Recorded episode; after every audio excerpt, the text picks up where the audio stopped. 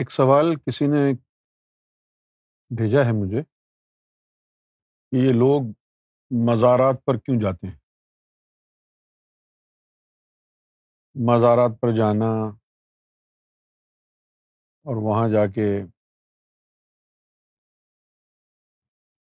ان بزرگوں سے فریاد کرنا، مانگنا، یہ سب کچھ شرک نہیں ہے کیا؟ اس کے علاوہ مزارات پہ اولیاء اکرام کی درگاہ پر جا کے ان کی چوکھٹ کو چومنا، سر جھکانا، کیا یہ سب شرک نہیں ہے؟ یہ ان کا سوال ہے۔ ایسے بہت سارے سوالات ہیں لوگوں کے اذہان میں۔ جن کا وہ جواب ڈھونڈتے ہیں۔ اور جب جواب نہیں ملتا ہے،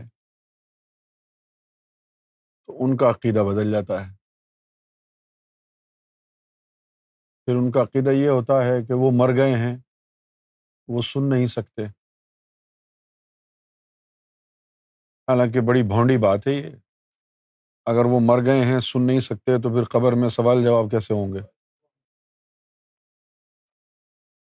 اگر وہ مر گئے ہیں اور سن نہیں سکتے، بول نہیں سکتے، دیکھ نہیں سکتے، تو پھر قبر میں سوال جواب کس سے ہوں گے؟ حضور کی شبی کیوں دکھائی جائے گی؟ اس کا مطلب ہے آنکھیں بھی سلامت ہوں گی۔ کون سی آنکھیں سلامت ہوں گی؟ یہ ابھی زیر بحث ہے۔ جو مغالتا فرشتوں کو ہوا تھا، وہ چلا آ رہا ہے۔ فرشتوں کو یہ مغالتا ہوا کہ اس سے پہلے جتنے بھی آدم اللہ نے بنا کے زمین پہ بھیجے ہیں، جتنے بھی آدم بنائے ہیں اللہ نے اس سے پہلے، انہوں نے قتل و غارت ہی کی ہے۔ خون خرابہ کیا ہے لڑائی جھگڑا کیا ہے تو وہ ایک جھنجٹ ہی ہے ایک پریشانی کی بات ہی ہے فرشتوں نے جب آدم صفی اللہ کے جسم کو بنتے ہوئے دیکھا انہوں نے اللہ سے اعتراض کیا کہ تم پھر بنا رہے ہیں پھر جا کے دنگا فساد خون خرابہ کرے گا۔ جہاں تک عبادت کا تعلق ہے حمد و ثنا کا تعلق۔ ہم کافی نہیں ہیں تیری حمد و ثنا کرنے۔ کی سارا واقعہ موجود قرآن مجید۔ اللہ نے کہا کہ اس آدم کو میں خاص تعلیم دے رہا بات نہیں علم دے رہا ہوں، یہ دنگا فساد نہیں کرے گا۔ اگر تمہارے پاس وہ علم ہے تو بتاؤ۔ تم کہہ رہے ہو کہ ہم عبادت کریں گے۔ بتاؤ پھر، کیا علم ہے تمہارے پاس؟ انہوں نے کہا جی ہمیں، آپ نے وہ علم دیا نہیں۔ ہم بتائیں کیسے؟ تو جس جس کو وہ عظمت والا علم مل گیا، تو وہ رب کا فرما بردار ہو گیا۔ محبت کرنے والا ہو گیا، امن اور شانتی والا ہو گیا۔ اور جن کو وہ باطنی تعلیم میسر نہیں آئی۔ تو وہ دنگا فساد ہی کر رہے ہیں۔ خون خرابہ کر رہے ہیں وہ آپ کے سامنے۔ اسی طریقے سے یہ جو لوگ مر جاتے ہیں، ان کے بارے میں بھی کوئی خاص تعلیم وضاحت سراحت شفافیت کے ساتھ۔ قرآن و حدیث میں موجود نہیں ہے۔ اگر موجود ہوتی تو پھر مختلف فرقے جو آج موجود ہیں، یہ مزاروں پر جانا برا نہ سمجھتے۔ ان سے مدد مانگنے کو مانگنے کو برا نہ سمجھتے۔ اگر یہ تعلیم ہوتی قرآن میں کیوں بھائی؟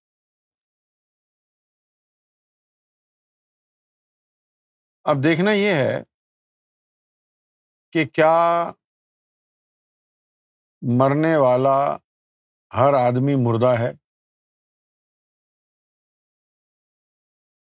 اللہ تعالیٰ نے قرآن مجید میں واضح طور پر اشارہ دیا ہے، لیکن اس کی جو انٹرپریٹیشن ہے،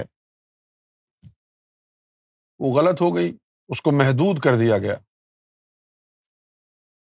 ولا تقول لمن یختلو فی سبیل اللہ اموات بل احیا ولا کن لا تشعرون جو ٹکڑے ٹکڑے ہو جائیں راہ خدا میں، انہیں مردہ نہ کہو۔ بل احیا بے شک وہ تو زندہ ہیں۔ ولا کن لا تشعرون، مسئلہ یہ ہے کہ تمہیں شعور نہیں ہے ان کی حیات کا۔ وہ تعلیم ہے نہیں۔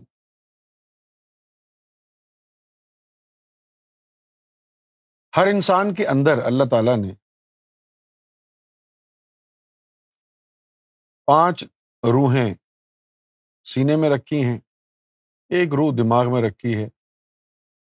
یہ چھ اروا ہیں جن کو ہم سماوی اروا کہتے ہیں۔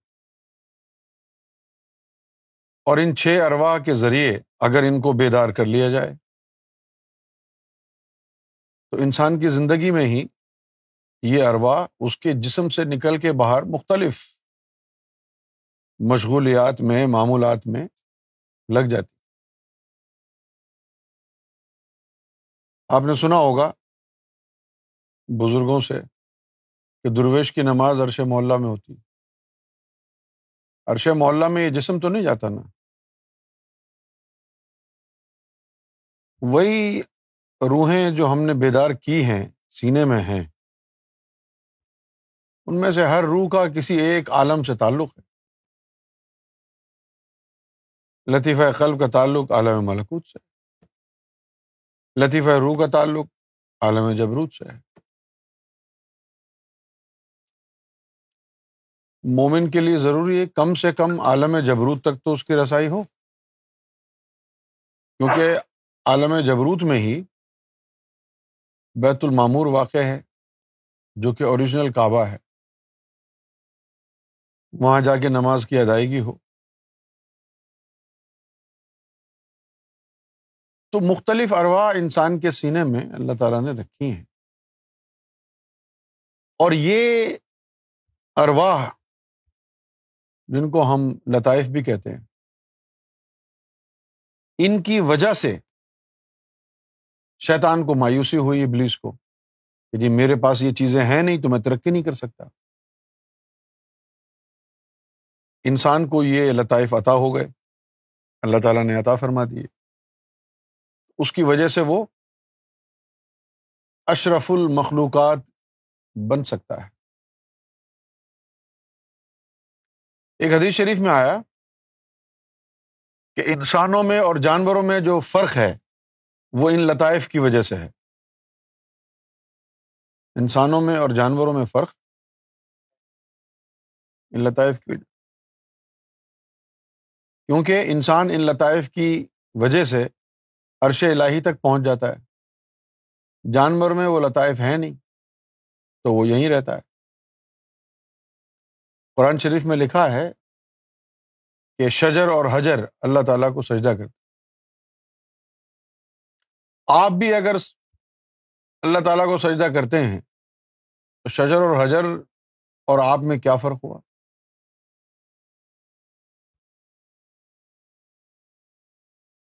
قرآن شریف میں کچھ خاص پتھر اللہ کا ذکر کرتے ہیں۔ آپ بھی اگر یہیں بیٹھ کے اللہ کا ذکر کرتے ہیں تو پتھر بھی کرتے ہیں، یہ کون سی بڑی بات ہے؟ آپ اگر سب سے بہترین مخلوق ہیں، تو آپ وہ کر کے دکھائیں نا جو کوئی نہ کر سکے۔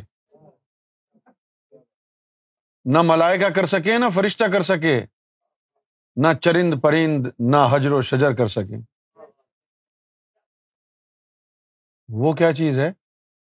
انسان کو اللہ تعالیٰ نے جو سماوی اروا دی ہیں انہیں سماوی اروا کے ذریعے وہ اللہ سے ہم کلام بھی ہو سکتا ہے۔ وہ ام الکتاب تک رسائی حاصل کر سکتا ہے لوہے محفوظ تک اور انہیں اروا کی وجہ سے وہ اللہ کے روبرو جا سکتا ہے اور اللہ کا دیدار بھی کر سکتا ہے۔ جن لوگوں نے اپنے ان لطائف کو منور کر لیا، ان ارواح کو منور کر لیا، طاقت پہنچائی اور پھر اللہ تک رسائی حاصل کر لی، وہ انسان اشرف المخلوقات کہلائے گا۔ تو فرق ہوا ان لطائف کا۔ جانور میں وہ لطائف ہیں نہیں، انسان میں ہیں۔ اس لیے انسان اشرف المخلوقات بن سکتا ہے۔ اور اگر جس انسان نے ان لطائف کو چھیڑا ہی نہیں، ان کو بیداری نہیں کیا، تو اس میں اور جانور میں کیا فرق ہوا؟ بھائی آپ دونوں کے پاس بندوق ہے۔ ایک کی چلتی، ایک کی نہیں چلتی۔ تو جس کی بندوق نہیں چلتی، اس کا ہونا، نہ ہونا برابر ہے؟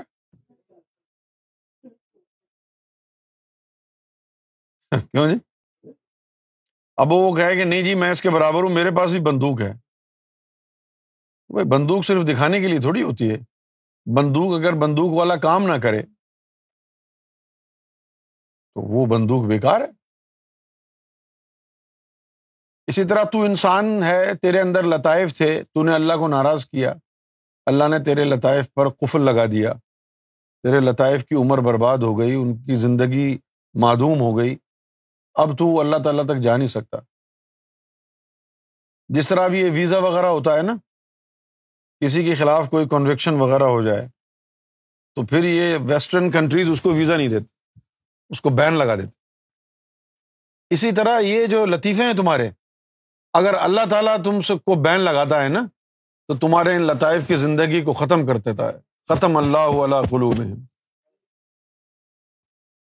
اب جب وہ بین لگ گیا، اب تم جا ہی نہیں سکتے اللہ تک۔ جہنم کی کیا سزا ہوگی؟ یہی سزا مل گئی۔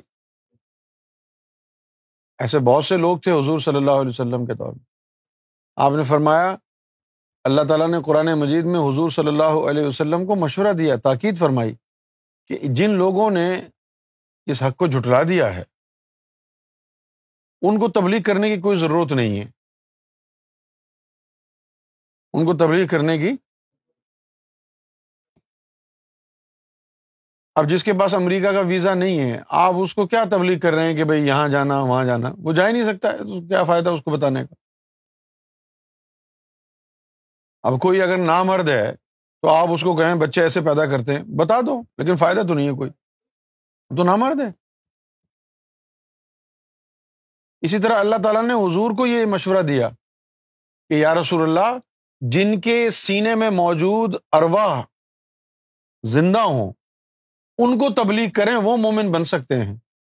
اور جن کے دلوں کی زندگیوں کو میں نے ختم کر دیا ہے، ان کو تبلیغ کرنا یا نہ کرنا برابر ہے۔ کیوں؟ کہ جو ایمان والا تجھے بناتی ہے چیز، وہ چیز تیرے اندر اللہ نے ختم کر دی ہے، تو اب ایمان والا تو بن نہیں سکتا۔ جب ایمان والا تو بن نہیں سکتا، تو اب بیکار ہے تجھے تبلیغ کی جائے یا نہ کی جائے۔ تو جن لوگوں نے ان لطائف کو منور کر لیا، طاقتور بنا لیا، تو ان کی رسائی اللہ تک ہو گئی۔ جب وہ اس دنیا میں ان کا وقت پورا ہو گیا اور جب ان کو موت آئی تو ان میں سے ایک روح روح انسانی، وہ اوپر چلی گئی۔ اور جو باقی لطائف منور تھے، وہ قبر میں رہ گئے۔ لطیفہ نفس بھی قبر میں رہا اور وہ باقی لطائف بھی قبر میں رہے۔ صرف روح اوپر گئی۔ ابھی جو باقی لطائف ہیں، جیسے قلب کے لطیفے ہیں کلب کا لطیفہ ہے۔ جب یہ نکلے گا تو اس کی شکل صورت آپ کے جیسی ہوگی۔ جب یہ نکلے گا آپ کے جسم سے تو اس کی شکل و صورت آپ کی جیسے ہوگی۔ یہ جو چیزیں ہیں، لطائف اور لطیفہ نفس، یہ پھر ولی بن کے اس قبر کے اندر بیٹھ گئے۔ اس ولی کی جو روح انسانی تھی، وہ چلی گئی عالم برزخ میں۔ اور یہ لطائف اور یہ لطیفہ نفس جو پاک ہو گیا تھا، یہ ولی بن کے قبر میں بیٹھ گیا، ذکر کرے گا ساری زندگی قبر میں، نمازیں پڑھے گا، جو مدد کے لیے آئیں گے، ان کی مدد کرے گا۔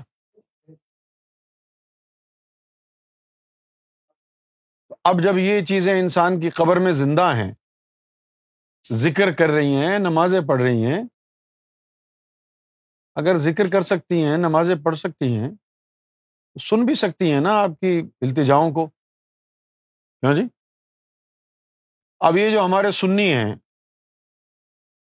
جب ان کو یہ کہا جاتا ہے، وہ بھی کہتے ہیں کہ حضور کے نام کے ساتھ یا مت لگاؤ، کیونکہ وہ سیگائے ندا ہے۔ وہ الفاظ اس کو پکارنے کے لیے ہیں جو حاضر ہو۔ مسلمانوں میں حاضر و ناظر کا بڑا چکر ہے نا۔ بریلوی کہتے ہیں کہ حضور حاضر ہیں۔ دیوبندی کہتے ہیں کہ غیر حاضر ہیں۔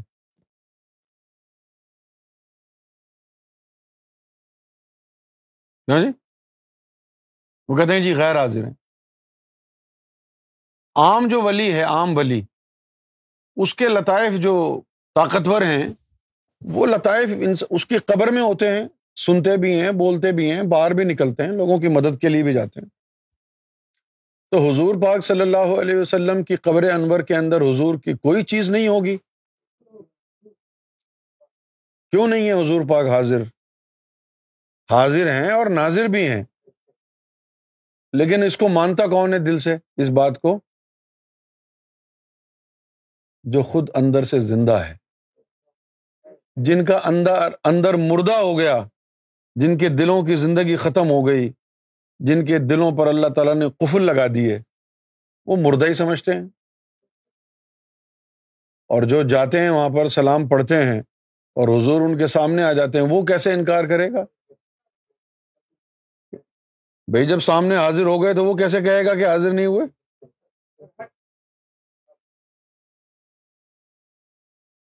اب رہ گئی بات کہ مزار پہ جانا چاہیے یا نہیں۔ مزار پر جانا ایسا ہی ہے، کم و بیش۔ جیسے اس ولی کی حیات میں آپ سے، آپ اس سے بالمشافہ ملنے جاتے تھے۔ مزار پر جانا ایسا ہی ہے کہ جیسے اس کی ظاہری حیات میں آپ اس سے بالمشافہ ملنے کے لیے جاتے تھے۔ فرق صرف اتنا ہے۔ کہ پہلے اس کی روحیں جسم میں تھیں، اب وہ قبر کے اندر ہیں۔ جب جسم میں تھی تب بھی وہ زندہ تھی نا۔ اب قبر میں ہے تب بھی وہ چیزیں تو زندہ ہی ہے نا۔ جب اس ولی کی ظاہری حیات میں گیا، تب بھی تیرا ذکر تیز ہو گیا تھا ولی کے پاس جانے سے۔ جن چیزوں کی وجہ سے تیرا ذکر تیز ہوا تھا، وہ چیزیں قبر میں بھی موجود ہیں نا اس کی۔ اس لیے جب تم مزار پہ گیا، ادھر بھی اللہ، ادھر بھی اللہ۔ دونوں اللہ آپس میں ٹکرائے رکت تاری ہو گئی۔ تو مزاروں پر جانا باعث سعادت ہے، باعث فیض ہے۔ اور اللہ اور قرآن کے نزدیک خوش قسمت لوگ وہاں جاتے ہیں۔ کون جاتے ہیں؟ کیونکہ یہ وہ ہستیاں ہیں مزار والے کہ جن کو اللہ تعالیٰ نے اپنی نعمت سے نوازا ہے۔ انہیں کے راستے پر آپ کو چلنا ہے۔ قرآن مجید میں آیا کہ بھائی ہم کو اللہ تعالیٰ تک پہنچانے والا کون ہونا چاہیے؟ تو اللہ تعالیٰ نے قرآن میں فرمایا کہ صالحین اولیا امبیا مرسلین اور شہدا و حسنہ الا کا رفیقہ یہ راہ خدا میں ساتھ دینے کے لیے بہترین ساتھی ہیں۔ تو جن لوگوں کو اللہ تک پہنچانے کی ڈیوٹی اللہ نے لگائی، ان میں جہاں امبیا مرسلین، صالحین اور اولیا شامل ہیں، وہاں وہ ولی بھی ہیں جن کو شہادت کا درجہ ملا۔ شہید وہ ہے جس کی تعلیم پوری نہیں ہوئی اور وہ اپنی قبر میں موجود ہے۔ تو ایسے ولی کے مزار پہ جانا، من نبیین و صدیقین و شہدا و صالحین۔ و الا کا رفیقہ یہ آیت بھی دیکھ لیں۔ تو آپ اس ولی کے مزار پر جائیں کہ جو کامل مرشد تھا، کامل ولی تھا۔ اور اس کا آپ کو کیسے پتہ چلے گا؟ جب آپ کے اپنے دل میں اللہ اللہ ہوگا، تب آپ کو پتہ چلے گا کہ وہ بھی اللہ والا ہے۔ کیوں جی؟ آپ نے اگر کالا رنگ کبھی دیکھا نہ ہو، تو کیسے پہچانیں گے کالا ہے؟ اگر آپ خود اللہ والے نہیں ہیں، تو کیسے پہچانیں گے کوئی اللہ والا ہے؟ مزاروں پر جانا چاہیے، لیکن مزاروں پہ جا کے ملتا کیا ہے؟ اس کے لیے پہلے مومن بننا چاہیے، ورنہ مزار پر چکرے مار کے آ جاؤ گے، جیسے مسجد میں مار کے آ گئے۔ مزار پر جانے کا فائدہ اسی کو ہوگا جس کا قلب اللہ کے نور سے روشن اور منور ہوگا۔ اب رہ گئی بات کہ کیا ان کی چوکھٹ کو چومنا صحیح ہے یا غلط ہے؟ وہ اللہ والے ہیں۔ اللہ نے ان کو عزت دی ہے۔ قرآن مجید کے اوپر ہم غلاف چڑھاتے ہیں۔ اس کو بھی چوم لیتے ہیں۔ تو اللہ والے کے در کی چوکٹ اللہ والے کی نسبت کی وجہ سے مقدس ہے۔ اللہ تعالیٰ تو نیت کو دیکھتا ہے، چوکھٹ کو نہیں دیکھتا۔ تم کسی کی چوکھٹ کو اس لیے چومو گے نا کہ یہ اللہ والے کی چوکھٹ ہے۔ ورنہ لکڑی تو باہر بھی پڑی ہے۔ تو یہ نسبتوں کو بوسا لیا جاتا ہے، چوکھٹ کا بوسا نہیں ہے۔ اب بہت سے لوگ عمران خان کو کہہ رہے ہیں کہ اس نے سجدہ کیا۔ بھائی سجدہ نہیں کیا۔ اس نے بابا فرید کی چوکھٹ کو چوما۔ اور اس کا یہ عمل بتاتا ہے کہ وہ بندہ اس کے اندر انانیت اور اکڑ نہیں ہے۔ اور جب اس کے اس عمل سے میرے دل میں بھی یہ اطمینان ہو گیا کہ یہ وہابیوں کے ہتھے نہیں چڑھا۔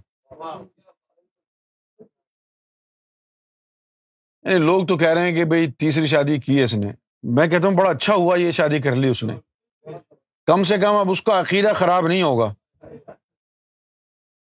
پنکی باجی عقیدہ صحیح رکھیں گی نا؟ کیوں بھائی تو مزاروں پر جانا کوئی غلط کام نہیں ہے۔ اب بات رہ گئی کہ کون جا رہا ہے۔ اگر وہ بندہ مزار پہ جا رہا ہے جو کعبے میں جا کے بھی خالی آ گیا تھا۔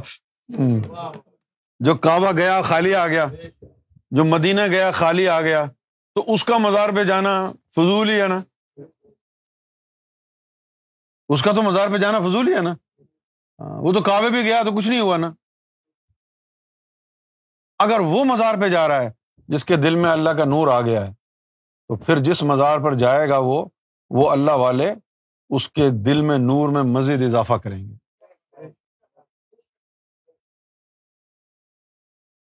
نماز اور دیگر عبادتیں۔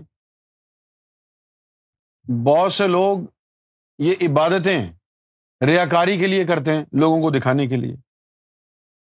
اسی طرح اگر کوئی مزار پر بھی ریا کاری کے لیے جاتا ہے تو بیکار ہے۔ ہر چیز کا جو مرکز و محور ہے، انسان کے ہر عمل کا، وہ اس کی نیت ہے۔ ان عمل اعمال و بنیاد جو بھی عمل آپ کر لیں، اللہ تعالیٰ اس کی نیت کو دیکھے گا۔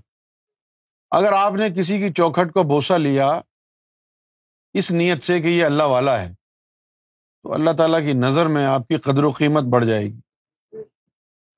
اور اگر آپ نے دنیا کو خوش کرنے کے لیے کہ یہ سب ولیوں کے ماننے والے ہیں، یہ خوش ہو جائیں گے۔ اس لیے آپ نے بوسا دیا ہے تو وہ خوش ہو جائیں گے، اللہ نہیں ہوگا۔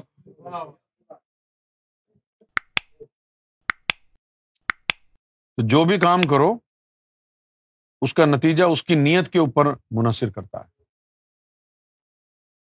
عام آدمی کی خبر پہ جانا۔ جو مومن نہیں تھا، بڑا رسکی کام ہے۔ شریعت تو کہتی ہے کہ عورتوں کا قبرستان جانا ممنوع ہے۔ میں یہ کہتا ہوں کہ مردوں کا بھی ممنوع ہونا چاہیے۔ کیوں جی؟ جب وہ زندہ تھا، اس وقت اس کے اندر شیطان بھرے ہوئے تھے۔ تو اب وہ مر گیا ہے، تو اب تو شیطانوں نے اس کی قبر کو اڈا بنا لیا ہوگا۔ جنات نے اس کی قبر کو اڈا بنا لیا ہوگا۔ تو بلا وجہ وہاں جا کے کھڑا ہوتا ہے اگر، تو اپنے لیے گڑا کھود رہا ہے نا۔ You are inviting the trouble تو صرف ایسے لوگوں کی قبروں پر مزاروں پر جاؤ جو ولی تھے، جو مومن تھے۔ اگر ولی نہیں تھے، مومن نہیں تھے، تو کوئی ضرورت نہیں ایسی خبروں پر جانے کی۔ یہ میری طرف سے جواب ہے۔